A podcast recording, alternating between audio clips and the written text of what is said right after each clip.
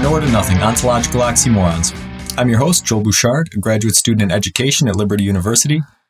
And with me is Mr. Norman Gayford, a professor of English and philosophy at Genesee Community College. Speaking of Norm, here's something you don't know I don't have Norm's phone number. I also don't have his address, and I really only see him incidentally outside of recording. So, how do we coordinate these podcasts? The answer is social media. If we brought time travelers from only 30 years in the past to the present day, there'd be several things about the production of this podcast that would be completely novel to them, including the idea of a podcast itself. But perhaps no other concept would be as singularly shocking as the all encompassing nature of social media in everyday life. All right, so we're going to kind of wrap up um, an unintentional series that we did that has been focused around sociological topics. You know, we started with politics and then we got into economics and, uh, you know, civility. civility. Yeah. And social media is going to kind of be the, the capstone to that, which seems a little bit like a strange choice because the other topics seem to have some gravitas to them. Politics, economics, civility. These things, these are things that are very important. And, you know, I think a lot of people offhand would think, well, social media seems like sort of a uh, frivolous topic to cover. Mm-hmm. And yeah, I think that especially no, no. over the past 10 or 15 years, it's definitely become a not so frivolous topic. Mm.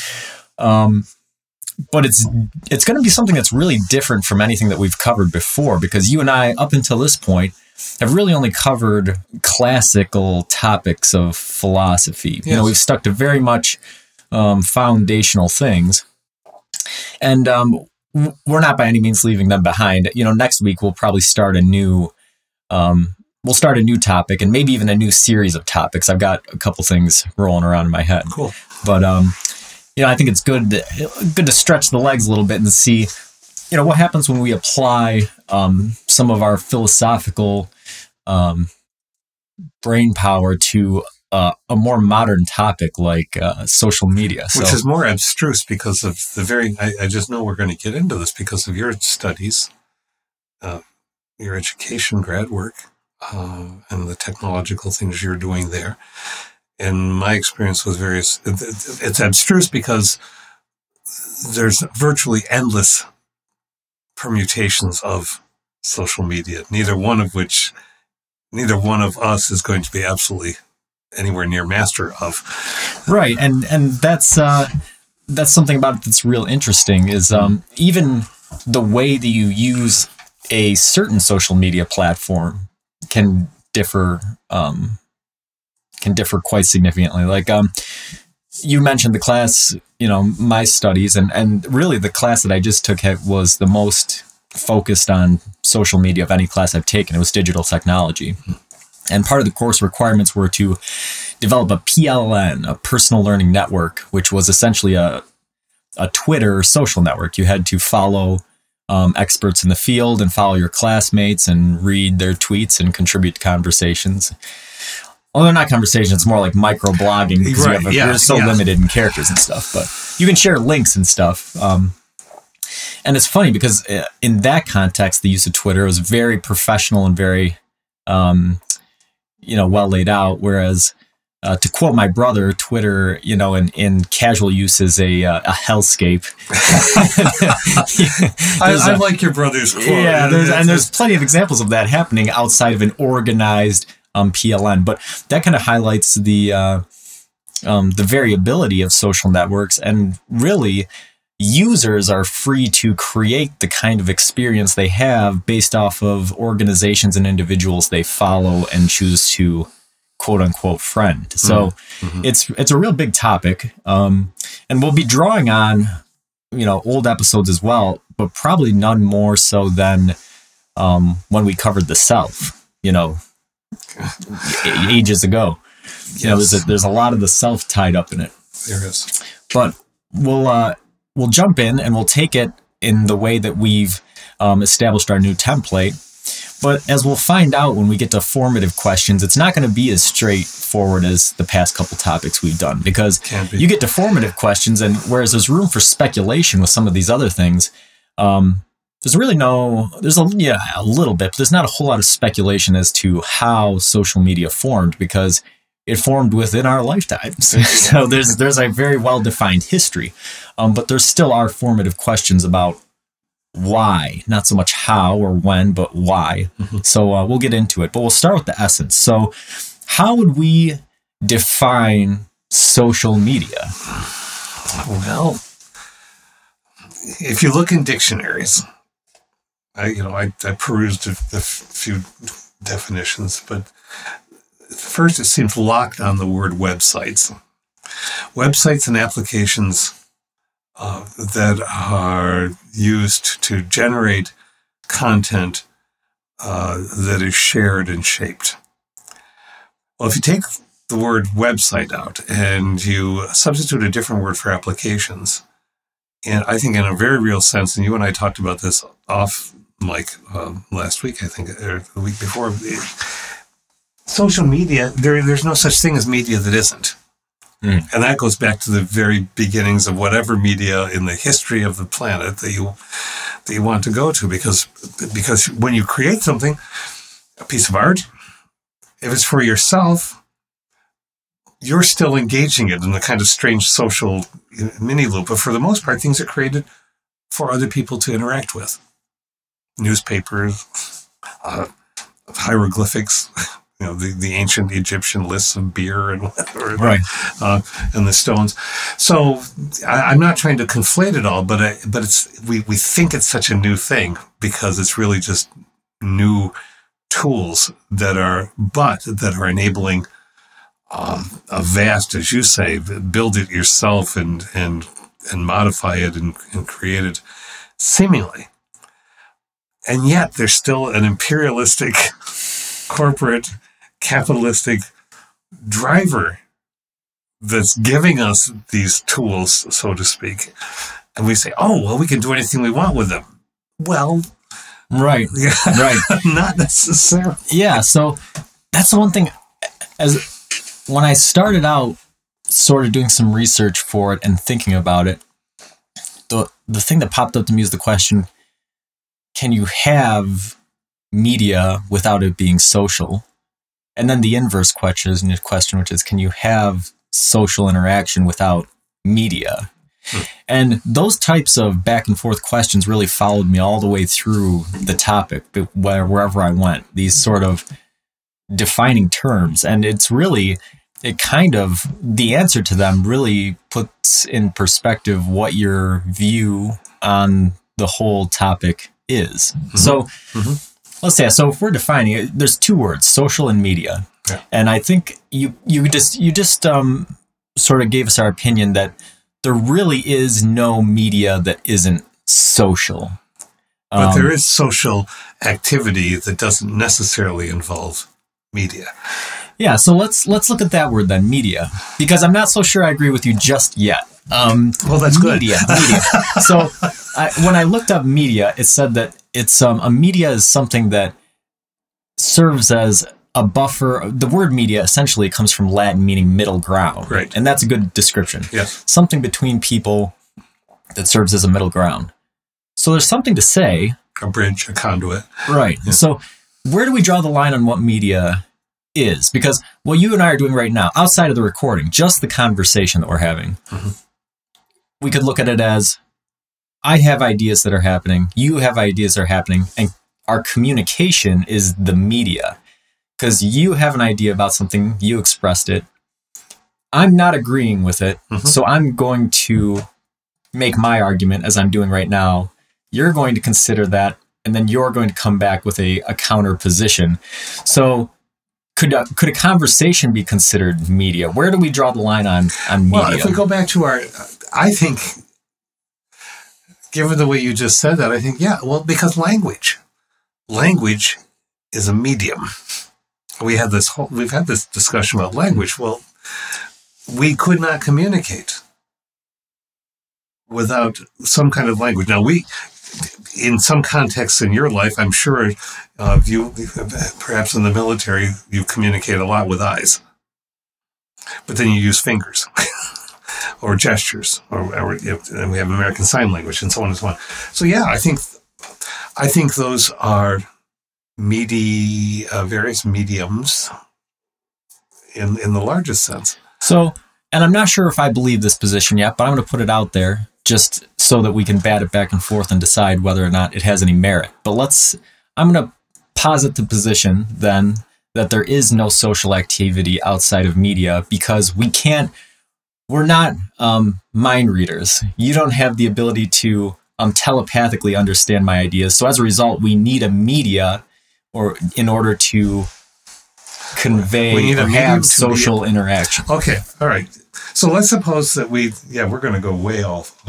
so I, I, I, I live in a city, or uh, Warsaw, whatever, I, and I and I go to the park, and there are other people there, and I look at the dogs playing, and I hear children laughing, and I'm enjoying walking around, and and um, suppose that I never actually get close enough to anyone to actually say good morning or hello, or it's just, but we're all in the same space. So was the park a medium? Is it social because people are all in relatively the same space? this sort of comes back to our cooperation and collaboration Mm. idea a little bit. There's those things are very similar, but not the same, I don't think. So you have a park, and a park is meant to be a place where groups of people can have activities. But the very idea of a park doesn't necessitate people doing things together. So, So you're doing things in parallel, or you happen to be doing things right. within the space, but they don't have to intersect. Right. Um, so, so a park would not be necessarily a media. Oh, uh, Okay, so it's not a medium. Good, good. All right. So, so something that is specific, even specifically created for social interaction, doesn't necessarily mean it's a media. So we've established that.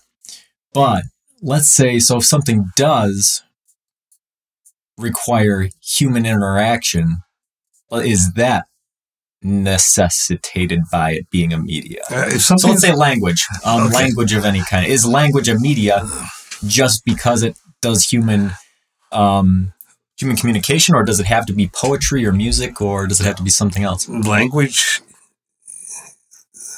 is a medium if it's a medium if the there is interaction. I mean, let, let- language. This is the, okay. Here we go. The, language exists. If I don't use it, then it is not an active medium for my that moment, whatever it is. if I wish to talk to you, then I'm engaging language and therefore using the. This is almost one of those Zen questions. a bridge exists. Perhaps there's a bridge on a side street that no one drives over all day long. So the bridge is not in use. Perhaps no one even walks over it on a certain day. But it's still a bridge Right. because it's connecting two things, but it's connecting two two places or two parts that no one happens to be walking in. Uh, Twitter exists. I wish it didn't, and your brother's right. Uh, it, it's but it, it it exists, and but and this is you'll pull me back, but this is going sideways a little bit. But if uh, medium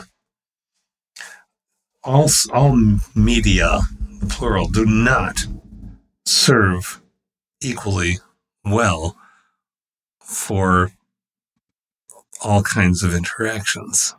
I think that's the mess that we are in right now because it's Mhm. still relatively new.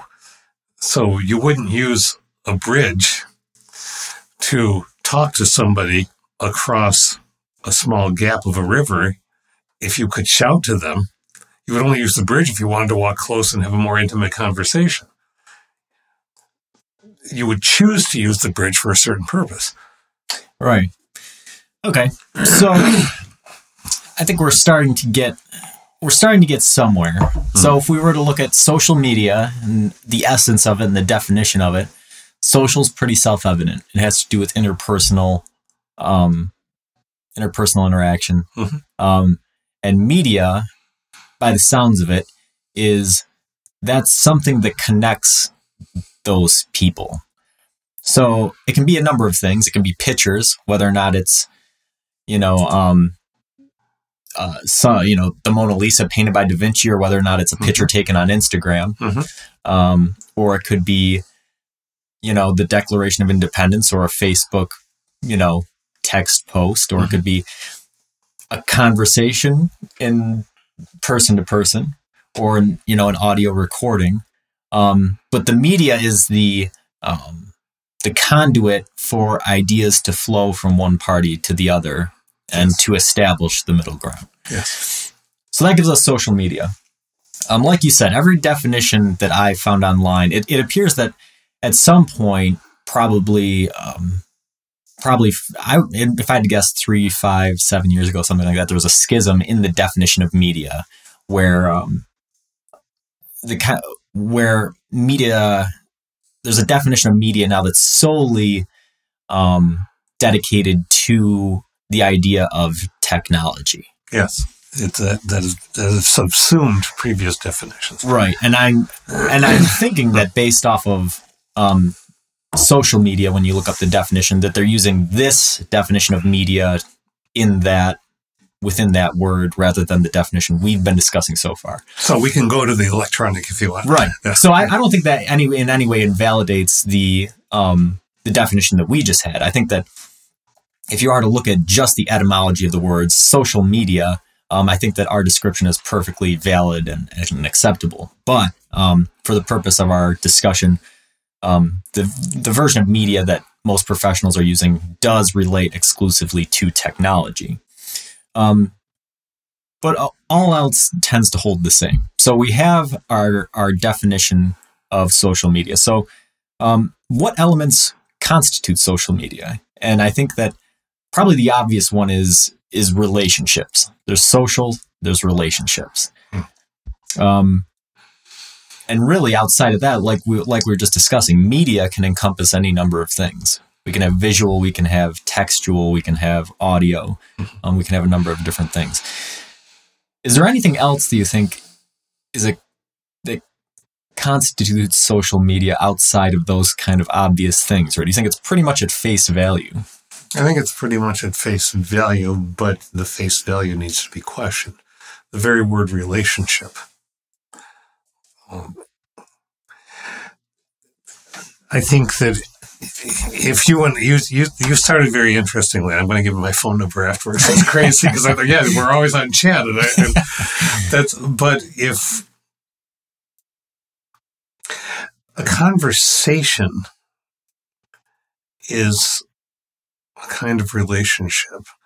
Um, small sets of characters thrown out against the face of the world um, in anger or self justificatory ways. There's, there's, there's a, an illusion of relationship. This is much like celebrity. Mm-hmm. You know, celebrities are human beings who have just as complicated lives as everyone else. But we think we know them because of the illusion of, of seeing them in roles or, or what they do. And and so I think relationship really needs to be uh, yeah, examined. You've, you've exactly hit at the heart of the issue, which I was hoping you were going to, which is that, you know, if if you were just to say, um, no, it's it's at face value, and that's that.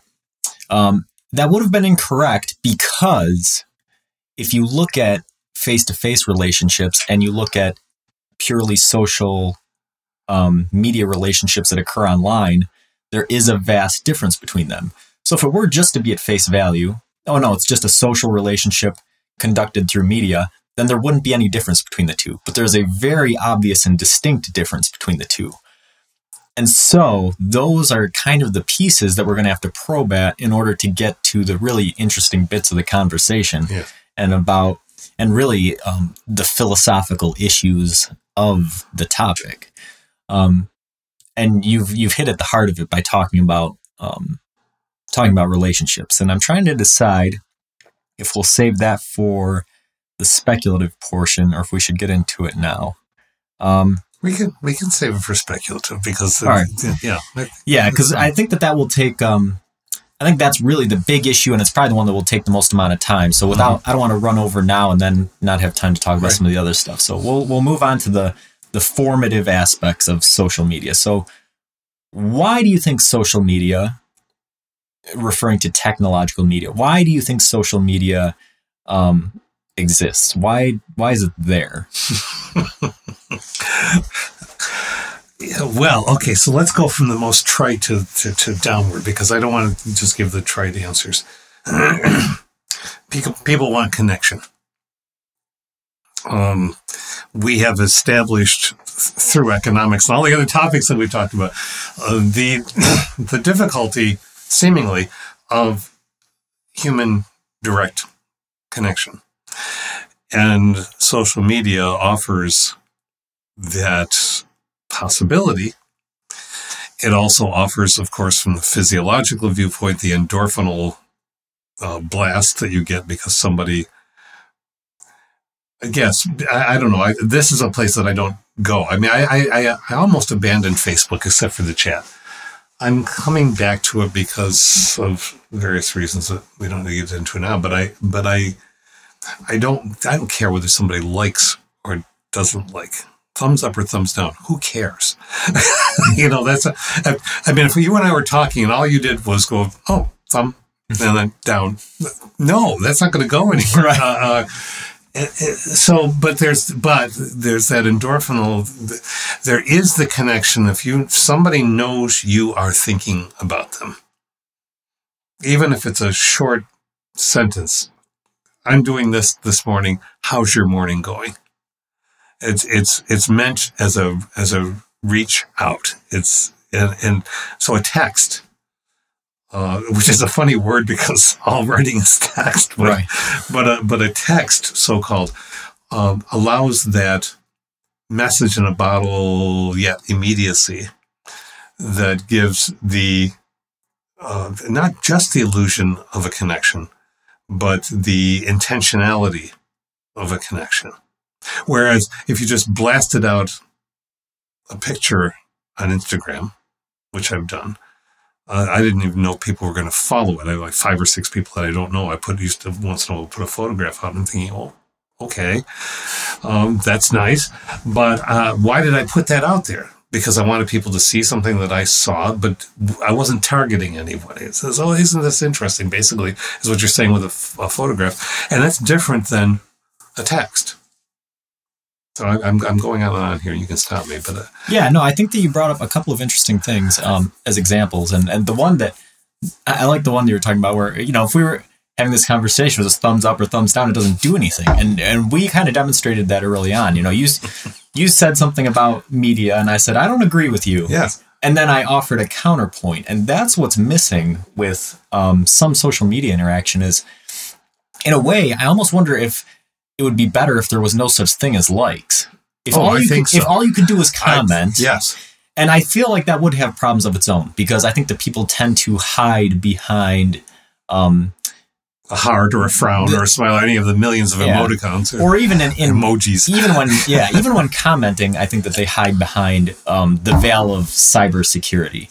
For instance, let's say you and I had a violent disagreement here. Yeah. You know, you said something about my mom, right? Like, you know, I'm, I could- She's a nice. I mean, could I storm out? Sure, um, but there would still be a A lingering. an actual tension. Yes. Whereas if you were to say something about my mom on social media, I could just unfriend you or you know, you know whatever and then you cease to exist in my digital world. You Yes. I've essentially killed you Yeah. in my visual world. What You if know, it canceled? You've canceled. right, right. And so, you know, maybe that still lingers in my consciousness. Um, but I, you know, there's, there's, I think that a lot of psychology has shown that people are pretty good at separating virtual lives from their actual lives to a degree. Um, and so I think that even, even if there was just commenting, I think there'd still be a bit of that. You see people on Twitter or in comments start, you know, really going at it in, in arguments. And you, when you read these comments, what you realize is like, if this was happening in a town square, it would never happen Right. it would just never happen because and i'm i'm not sure if it's because there's it's the immediacy of it, having somebody face to face, or if it's other cues. You know, I can see your your facial expression, I can see your body language, right? You know, I can tell by the tone of your voice um, yeah. something. You know, I'm not sure why it is, but I think that even if there was just commenting, we would still have social media problems. But I feel like if we were to eliminate the entire liking system, it might still be a step in the right direction. I think it, I think it might be, and, and and what you just what you just described about the the town square kind of thing, you know, there there's no utopian medium. There there isn't. There never has been. The town squares were pretty raucous and violent places 230 years ago, but the the immediate it's it's id like if we go to psychologically uh, psychological terminology and i know for some people a freud and jung are old hat but for me jung still offers so much. Uh, the id is too often enabled by some of the social media uh, in the circumstances that you're, you're describing. If I'm sitting in a, a, nice, cozy chamber, and I'm mad at the flipping world, and I'm and I'm just going to blast something out there, I and I I just do it because I don't even think about it.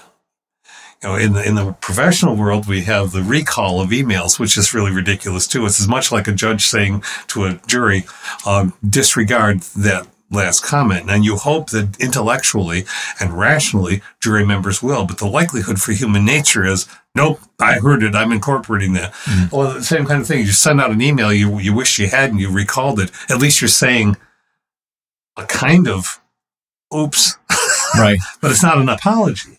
Uh, seldom do we see the social grease and the, the authentic uh, vulnerability of apology in much of the social media in the technological terms. I'm going to say this. Why? Because I can. Why? Because I'm American. Because I'm free and I get to do this. I get to say anything that I want. But we don't have any filter on, yes, but does it have worth? Are you wanting a conversation or are you just putting up a, a billboard? right. And if somebody says something later that disproves it or makes you look stupid, you can just delete it. You don't have to apologize. You can just mm-hmm. delete what you wrote. Yeah. Um, right. So uh, the formative questions. Why is there social media? I think that I think that we covered it a little bit, and then we got a little bit off track. Yeah, but I think that, that. Sorry. I think that there's I think that there's several reasons for it. You started out with um, the most noble, and I think that it's true. And I think that most social networks are um, created with it in mind, which is people want to have connections. And I'm sure you and I have plenty of those connections. You know, yes. I have friends with people in Hungary or France yes. or Japan. You know, it's people that I couldn't be friends with any other way. Absolutely. Um, but then, um, and this was kind of interesting when I was researching for the show. Um, what sort of threw researchers off in the infancy of social media was that you know after it'd been around for a couple of years and they had gathered data what they found is that people were using social media to communicate and connect with people that they already had a strong relationship with offline, their mm-hmm. family, their mm-hmm. close friends, these mm-hmm. people. Um, and so that raises a different. So why why would you engage on social media if you already are interacting with these people? Well, one there are endless reasons, and so I. But to stay with the formative, there's no better. There's really no better way to sh- to share a photo album Right. You you want to everybody to see the, the baby or the, the new house or whatever it happens to be. There it is. Everyone can access it. Uh, or a trip that you went on. So j- just from the, the most practical, I wish I could have showed you the pictures. Well, now we can. Yeah. Uh, and you don't have to look at them or, or you can. So it, there's the practicality of sharing um, uh, the evidentiary material of an experience. So yeah. That's one of the formative things. Yeah. I think that that's, and so you know, I think that that's important to cover because there's very legitimate and very useful aspects to social media. There's, yeah. I'm, I'm not, and I don't think that you are the kind of person that automatically assigns an ethical property to technology just based on its existence. No, you know, it's all the way that people. It's not all it. bad, or it's not all good. It's right, right. It's the way that it's employed by by people. Yeah. Um, so, and the dark side of that is pretty self evident to everybody, um, which is that it's really grounded in psychology. except instead of you brought up, you know, Jung and, and Freud with id. Um, I'd bring up behaviorism. You know, it's more Skinner or uh, yes, a Skinner, it's a Skinner box. Yes, a, a like, yes, a like, or uh, you know, um, a message is more a uh, you know just uh, it's an ringing the bell. It's, yes, it's ringing the bell for Pavlov. We salivate dogs. for more likes. Right, so, right, right. And you know, the fact is, people have um, developed empires based off of that. You know, there's and I don't even know if I'm allowed to mention any names, but I'm sure that there's people out there that keep up with them on TV shows and uh, whatnot, mm-hmm. and you know, people who have made billions of dollars off of nothing more than having a presence. And so this is another. This is the form. This is the, one of the other formative formative things.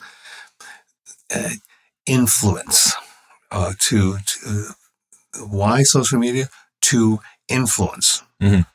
To get people to want something. Back to the advertisement stuff. To to to try to make people accept that you're right. The the, the assertion of some kind of power. Right, and that's what these that's what they call these people. They call them social media influencers. Mm. If you're at the top of the game, if you are royalty in social media, you are a social media influencer and that kind of gets to, um, you know, again, we're we're into perspective. So on an individual level, maybe you and I are using social media to stay in contact with people that we couldn't any other way, mm-hmm. or coordinate events with people that we do know by, um, you know, sharing events or creating right. things whatnot. But there's another perspective to that, which is the people who control the social media, and those people are um, unabashedly trying to sell you things based off of your personal data and preferences. And influencers um, are are kinds of tools of those sorts of people who are um, not in line with them. I don't think that they're in league. They may be to an extent, but I don't think they are necessarily. But they're pushing products from endorsers of their own. Um, yeah. So it, it, very quickly became um, a a uh, capitalist um, in, in a sort of uh, you know system. I guess. And then the other formative part is the educational, because of course education moves in and says, how can we use this to better reach or alternatively reach the people that we're trying to teach. Yeah, and there's there's no overlooking that because the history of social media is grounded in education and, of course, military research. Yeah, I mean, what ARPANET, right? Right, right. So, yes, ARPANET and um, university, you know, college, um, college library systems and things started. Mm-hmm. That's where social media started. The ability to connect you for users to have a shared internet experience. That was the beginning of, of social media, and you know, I think that although people don't necessarily um, associate you know, military or um, even higher education to a large degree with social media anymore. I think that it still is a big factor. And like I said, the class I just took was all about this sort of thing. And um, the book was written by a guy who um, took over a school district, and there was no no social, there's no online presence at all. And he had a very small school district in the middle of three larger um, cities and his fear was that the school district was essentially going to fall into obscurity and be, um, you know, incorporated under these other districts. Mm. Um, so, in order to avoid making that happen, he really put a lot of effort into studying the art, essentially, of social media and social technology, and reformed the school um, with all of the latest cutting edge things. And uh, the school became very successful, and it has its own web page and social, you know, Facebook page and, you know, its own blog and, you know, all these things. And there's things about that that are very admirable. Um, and, and some of the ones that come to mind are um, interactivity. So with a bl- having a, a school blog rather than say a newsletter allows for parental feedback. It allows for a, a, a, a conduit for parents to um, interact with administration and teachers immediately. which I think is good and bad. But I think in the long term, it, it's it's good because it's you know you can say, hey, you know this is this is something that's happening. Whereas if you just send out a newsletter, you're just saying this is happening, and Right. you're not really getting the feedback. I want to. I, I won't keep going, I, but I Um, but I want to right, right. talk Okay. about this. Yeah. Um, but some of the negative things I thought of were, um, you know, he he said specifically that um, it was very important to establish a school brand because if you don't establish a brand, if you don't tell people what you're about, then people will weave their own story and put it out there, and it's not going to be what you like. And that really kind of rubbed me the wrong way a little As bit it well, because yeah, I sure. I mean, is is that true? Yes, I, I think you know if you if you passively um, go about your business, people will say things about you, and, and that's that's existed before technology. Oh well, I heard from this person that Right. you're doing this, or you know whatever the case may be. But I feel like it's always been uh, sort of a virtuous thing to um, rise above that and kind of let your actions speak for themselves. Whereas the message behind this was no, you need to um, proactively put out what your message is about so that people see it in writing before there's any actions. And I feel like there's something inauthentic about that. And that that's part of the entire problem with social media. It is. It, it, it, it- two things. Because based on the form, the educational formativeness, uh, I have seen far too often of recent recently where uh, wherein social media uh, are, are not used to have the discussion but are used to circumvent the democratic process to collectively bully, for instance, on the uh, parts of uh, community members or parents who want to um, remove someone, or I don't like the way you're governing the system, and therefore I'm going to gather up all my friends. I'm going to tell them everything that I think that you're doing wrong, and we're then going to converge and drive you out that's that's a really awful use and it's and it happens a lot not just among kids but among adults who think okay this is so it becomes a gangland Right. of a very real kind the second thing is uh, assumptions that are f- flawed deeply in education for instance uh, in in my uh, institution uh, uh, we recently received a message um, from on high that uh, suggested that we have to keep up with uh, all of the tools because we have to assert our relevance and maintain our sustainability, which means we're going to lose. We're, we're all colleges right now uh, are losing students. Mm-hmm. Okay, that happens. I've seen this cycle three times in my my work as a as a teacher. This is nothing new, but the assertion that one has to always stay with the newest stuff in order to be relevant to to lock the term relevant with the term always brand new is not educationally sound. Right. Yeah, and that's I think that that's something that educational institutions are really grappling with right now Mm. is um you know, there's I think that there's they're playing catch up, but while they're playing catch up, the pendulum is starting to swing the other way a little bit. Um, I think that there was in the first part of the 21st century here, educational institutions really resisted technological change, and so while students were coming to them with all kinds of knowledge of how to use the internet and how to use social media and how to use databases and stuff, schools were saying, well, here's a book. And there's nothing wrong with that. Um, you know, because we've been teaching out of books for the entire history of humankind and we've continued to make progress. And we can Um, use books in conjunction. with- Exactly, exactly. Because, you know, there's, and that's the thing that I, and now that's why I say the pendulum is swinging the other way, is because now I think education is really trying to um, make the shift to technology. Say, listen, we're relevant. We're on the cutting edge. Um, here's all of the technological tools. But rather than um, teaching teachers how to employ them or having any sort of plan on what the best use of them is, they're just saying, here they are, you have to use them, figure it out.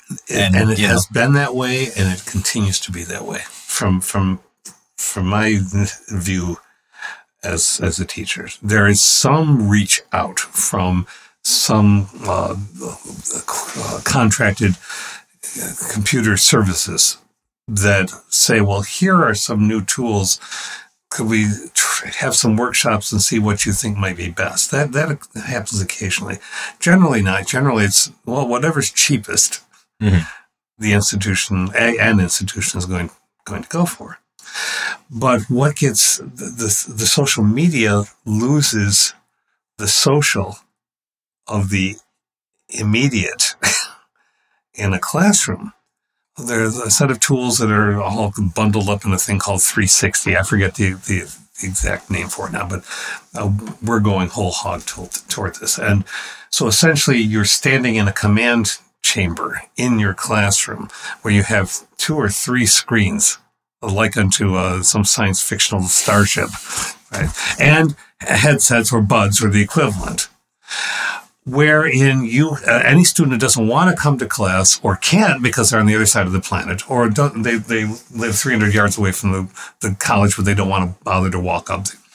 Yeah i'm having a cozy day. I just want to we will accommodate that so that i'm going to look like a borg like star trekian alien uh, and try somehow to still have a personal relationship with the students in the room at the same time that I'm monitoring cameras and audio. Right. It's it's a uh, we're full on into the speculative now, which is good because it's it's that time to be there. Um, but it's it's really a, a very stark example of good intentions having a sort of bad um, practical outcome, you know? Mm. It's a noble intention to want to teach people all over the world and do all this stuff. Um, but it's not something that is necessarily going to be for the good of all the students involved in the process. Yes, the the noble and and the noble intention can often be reshaped into uh, not by questions not being uh, asked or heard, which would be why do we, the school you talked about, here's a small school in a large, why does a college within in, in an area that is soaked in colleges um, want to reach out to international students saying we offer something that no one else does? Well, that's not really true. We don't offer something so vastly different. Um, so it's a it's a sell campaign. Well, but we're cheaper, or whatever the, mm. the you know any institution will use. So it's not that we're so unique that we offer something that no it's just that we will cost you less plus look at all these gizmos that we can yeah yeah there's there's a there's a lot of mission creep and there's a lot of um, economic viability sli- slipping into yeah. higher education, which is a topic of its own. One of these times, you and I should do education. I, I, hope we do. But I have a feeling, based on our background, it will be a two or three part episode. I don't think we could stop at an no, hour. No, no, um, it will be. But yeah, coming back to, to social media. Yeah. So we're talking yeah. about what social media should be and what it is, and um, you know, I think that when we look at some of the issues that the philosophical issues in social media. One of the big ones that they're they're um, seeing psychosocially is this problem of social media causing mental disorders related to loneliness, mm-hmm, mm-hmm. which is sort of ironic and paradoxical to the mission or stated mission of social media um, platforms. Yes. So, what do you what do you think about that? Well, I, I think we should have a rather rapid fire hit on a number of topics that might be related in our speculation um, and cut loose. Okay. Uh, so I'm cutting loose. It, any communication with another human being, I think, has the possibility of alleviating or exacerbating loneliness. It is entirely in the content of the message. But if if social media and and we know that in some circumstances it does encourages uh, relationships in which people never ever ever have to actually meet Mm. to take I don't want to use the capital. I was about to say take stock. I hate that. Never mind. No, to to assess. No, to to find out the messy, intuitive immediacy of interaction. How do I know you are who you say you are with nothing but uh, communication back and forth? Am I, am I, suppose I, and this is, this is social media dating, social media relationships. Of this, How do I know? And why do I just accept that you say that who you are who you are when we, we know that there's so many people who will manipulate? Yeah. And I feel like, again, um, I'm not so sure if even in real life it is an issue. You know, I think that I, I sort of subscribe a little bit to the psychological theory that everybody's wearing different masks. Mm. And you really understand that if you have social media and you're friends with your parents, your best friends, your coworkers, Yeah, all these things. All of a sudden you realize, oh, well, what, what can I say and what can I say, you know, with all these different groups that I'm friends with. Mm-hmm. Um, and I don't think that's any more, I don't think that's any different in real life, but there From are, a Thanksgiving table. right.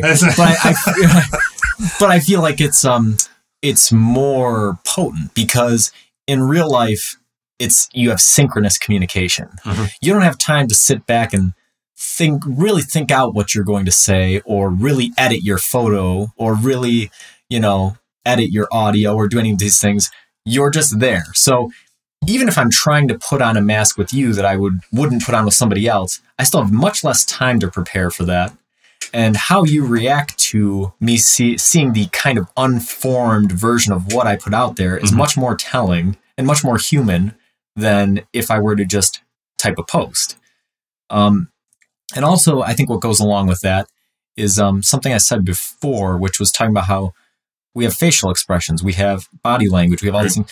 All of these things are just as much a part of language as the words or the pictures. Or They absolutely are. The kinesthetics, kinesics uh, of it are. It's, but what you just described, nonetheless, you know, hardly having time to put a mask on.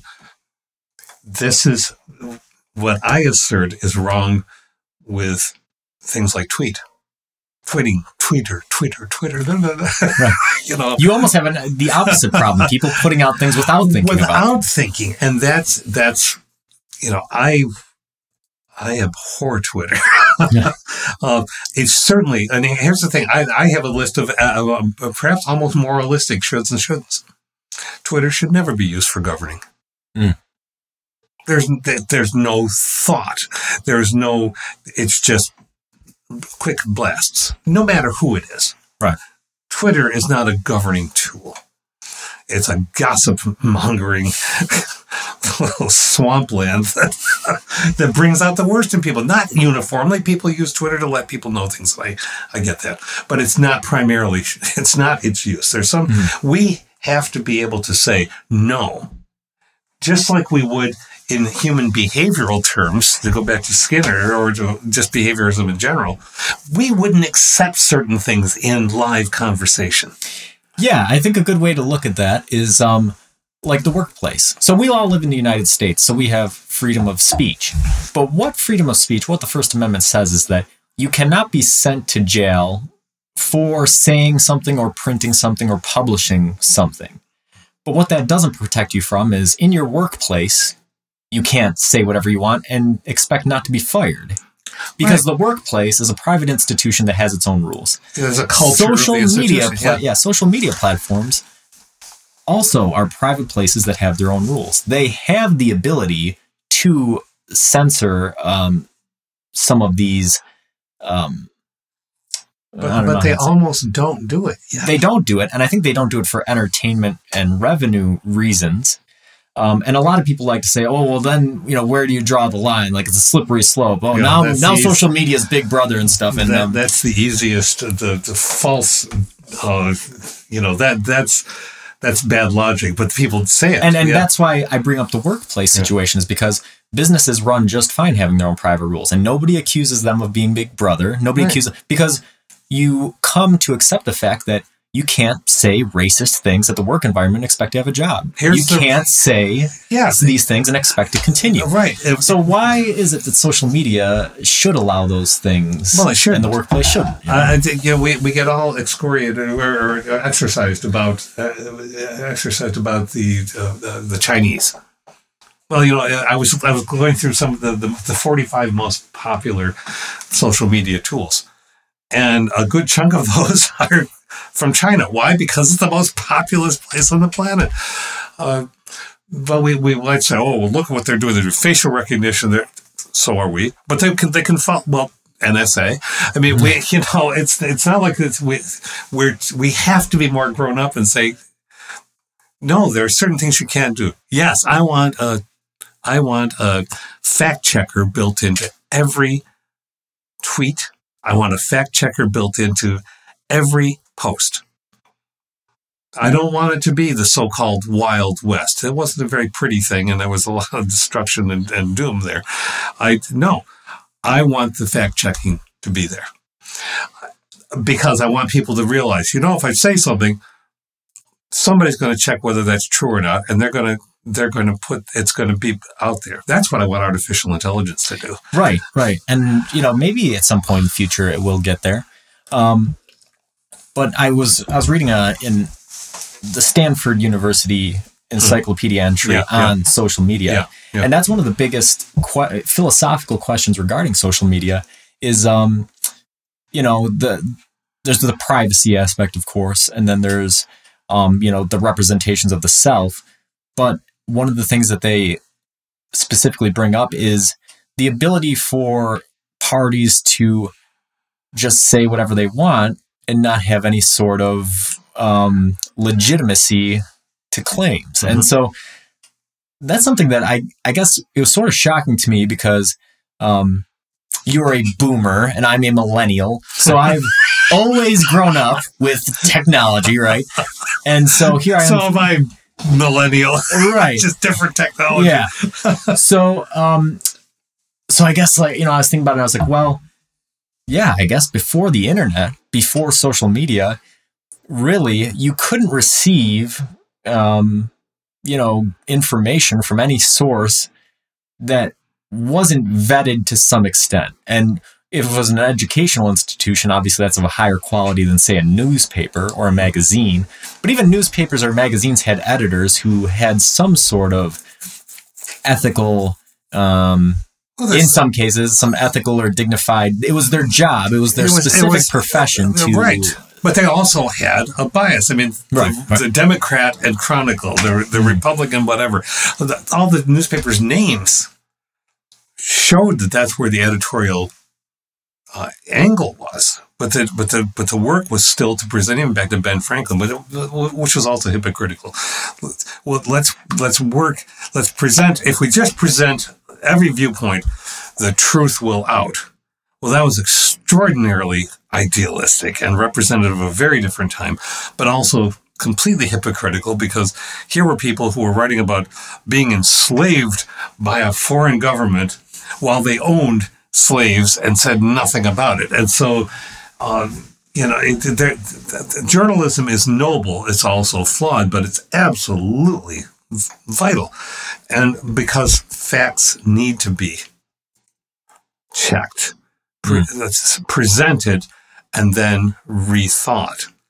But we aren't into that now, and this is the and I, I am so I'm vehement about this because it is danger. Will Robinson time. It is mm-hmm. red alert. We are social media is in is is enabling, if not guiding the the destruction of the very idea of factuality. It is a hyper reality uh, that Nick Bostrom and various uh, post modern philosophers have, have presented, which is essentially a cascade of of varying realities, none of which has any particular interconnectivity. Right. We have fake news and alternative facts and almost sort of a quantum foam of uh, reality yes. going on. Choose your reality and live within it. That's what we're doing now, and and and not and, and I'm and just to to maintain the, the political neutrality, but that's that's what almost everyone is doing now. Right. And you you mentioned it when we were talking about um, the school technology in schools, how people use it to gang up and and uh, you know out you know oust certain people and those sorts of things. And the research really supports that. You know, it says that people tend to use social media in such a way as to strip strip people of their individuality and instead um, assign to them a group. So. Mm-hmm if somebody were to see me on social media rather than seeing me as a person, they would tend to see me as a Republican or a gay or a whatever whatever I was whatever saying online. yes, right, whatever right. I said online, they would tend to see me as as a member of a group as opposed to an individual. And I think that you know, coming back to the philosophical aspect of that, I think that some of that probably does stem from not having not being able to hear the tone of somebody's voice, not being able to see them. And, and I feel like a lot of that changes because there's definitely been people that I've had those discussions with. And, and you know, there's no bigger um, example of that than, than Trump getting elected. You mm-hmm. know, there's some people who um, I was friends with for a long time. Mm-hmm. And then you, once Trump was elected, you thought, wow, I never would have thought that that person would have voted for. Right. And the immediate inkling is to say, well, that person is not my friend now because yeah. they're yeah. supporting this abhorrent person, you know, person who's abhorrent to me or whatever. Um, but that is exactly the trap that you'd want to avoid with social media, you know? Instead, what, what should be happening is you should be saying, okay, well, that this person who I've been friends with for a long time, whose mm-hmm. opinions I respect, who I think is you know reasonably intelligent sees some kind of value here. What is it that they see? Yes. what is it that i'm missing? What is it that you know what perspective are they looking at that i'm not seeing? You know you and that's doing that is not automatically lending credence to their position. Not it's just doing your homework to it's figure the out diligence of trying to understand your fellow human being. Right. That doesn't mean you abandon the notion uh, or, or, or more than a notion of, of looking at a whole array of behaviors and whatever of, of and, and priorities and, and say no. I, I, but this is not about trying to change your mind. This is not about trying to it's it's about why. Right. And that doesn't mean i'm going to necessarily change my mind either. It's not about mind changing but if you, but if, but social media has brought us, has helped us, has enabled us to be at a complete bifurcation, a binary, uh, dual collectiveness that I think, uh, as a layperson, would be textbook uh, a mental health uh, issue right. on a on a national scale and on a planetary scale, because most cultures now are it's not the, the, the, voting and so on is within a hair's breadth of, of, of every of any particular topic Hair, a hair's breadth of, of so 48% and 51% and 49% and 50 and, and it's we're on there for, for with everything we've not been that way before mm-hmm. And I have to, it's clear that social media is at least part of that. Right. Yeah. And I, you know, I, and it's unfortunate because I think under other circumstances, that would be a really beneficial thing for society to have it split so evenly. If you had it split that evenly and there was productive conversation happening, if yes. people would be making the choices that were in the best interest of everybody involved. I feel like finding a compromise should be much easier than it would be at any other time. and it, and it, and it has become the much less Right. So I've literally seen this happen on social media where somebody has posted something, Mhm. and rather than um, presenting a counter argument or hitting a like or a dislike button, I've seen somebody just comment, "Okay, boomer," or Mhm. "Okay, snowflake," or whatever it is. Mhm. How does that help anything? You know, how it, does it that? doesn't it, it, where does it that doesn't- get us? it doesn't get us anywhere and i think that that's that is where i, I don't i won't go to the root of just bl- blaming social media because i don't think that was intentional whatever else i might say about mark zuckerberg i don't think that he intended to uh, create a schism of unimaginable proportions. I, I Mm. just don't think that was it. Or, or the other developers. It's something like James Bond villains Right. but it, it, it- I think that social media and the way that it's used have led people to say, "Well, I don't want to help. I'm not interested in the conversation. I don't have to listen to anything you say because I've got all this stuff right here. This is my island. There's your island. Stay away from me." Right. If you're that way, don't talk to me. And and and that's ugly. Yeah, and that's that's a big um that's again one of the big philosophical topics in social media is the fear that the the philosophers have of people forming echo chambers and essentially seeking out opinions that reinforce their own and then Yeah. disregarding all others. And I I think that that's outside of the realm of philosophy now. I think that's something that's empirically psychologically Measurable. measurable. Yeah, I think that's something that can be looked at. Yeah. Um, but no, I agree with you. And and to end on, you know, I like to end on a little bit more of a positive. Of course, yeah. because any, it, it seems like in the past few episodes when we're dealing with people, it always uh, goes uh, someplace ugly. But no, I, I agree with you. I think that if you look back at the history a lot of these social websites, um, and you see how they started, what you do realize is that there was a noble um, intent at the beginning to connect people. And, you know, along the way, capitalist Of course. interests take Of course. place and and there's no way you know mark zuckerberg was not a uh, you know a phd in psychology and even if he was at the time i doubt that you would have been able to He was a kid Predict. saying, "Here's this. Wow, we could do this." Right? right there's no way of predicting how um, society on a large level would would react to um, such an advanced tool. But there definitely is there is positive things that are happening because of it. I, I know a teacher who taught third grade you know and used these web 2.0 tools. She had a, an online store that students could you know they could earn points by doing well in class and then they could use the points on um, to buy products that helped people in I think Rwanda to build wells to you know for water. Yeah. And there was this third grade class that that you know supplied clean water to an entire village and halfway across the world. Um, like you said, we, Yeah. we, there's people that we keep in touch with across the world. We build bonds with people. Yeah. Um, there's there's a lot of good things that are happening. You know, my the last class I just took creating that personal learning network on Twitter.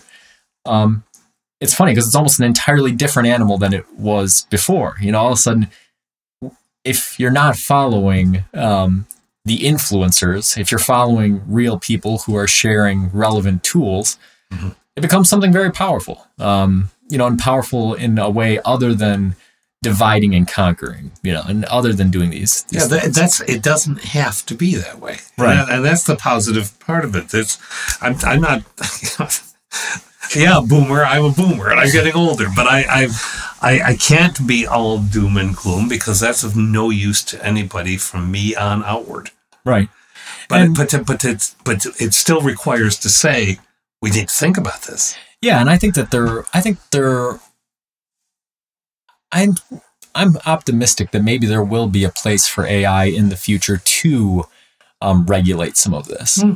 You know, I don't think the Wild West will go on forever. I think Just a gentle nope. I'd- just a little floaty bubble. Nope. yeah, yeah. Because if anything, you know, I think that what we what we've discovered is that um, the capitalistic interests are going to win out. Whatever makes the most money is going to succeed. Um, but I almost I see the uh, the potential for AI to even increase that because these people that are currently dominating the platform with um, hateful or explosive, entertaining Yeah. rhetoric. Um, I feel like fact checking them adds an, another layer of entertainment and a positive layer to it. So I think that you know, when if the technology gets there, I, I think that it will happen, and I think uh, humankind will be better off for it. But we'll uh, we'll end there, and uh, we'll pick up a new topic next week. so until next time, thanks for listening, and keep pondering.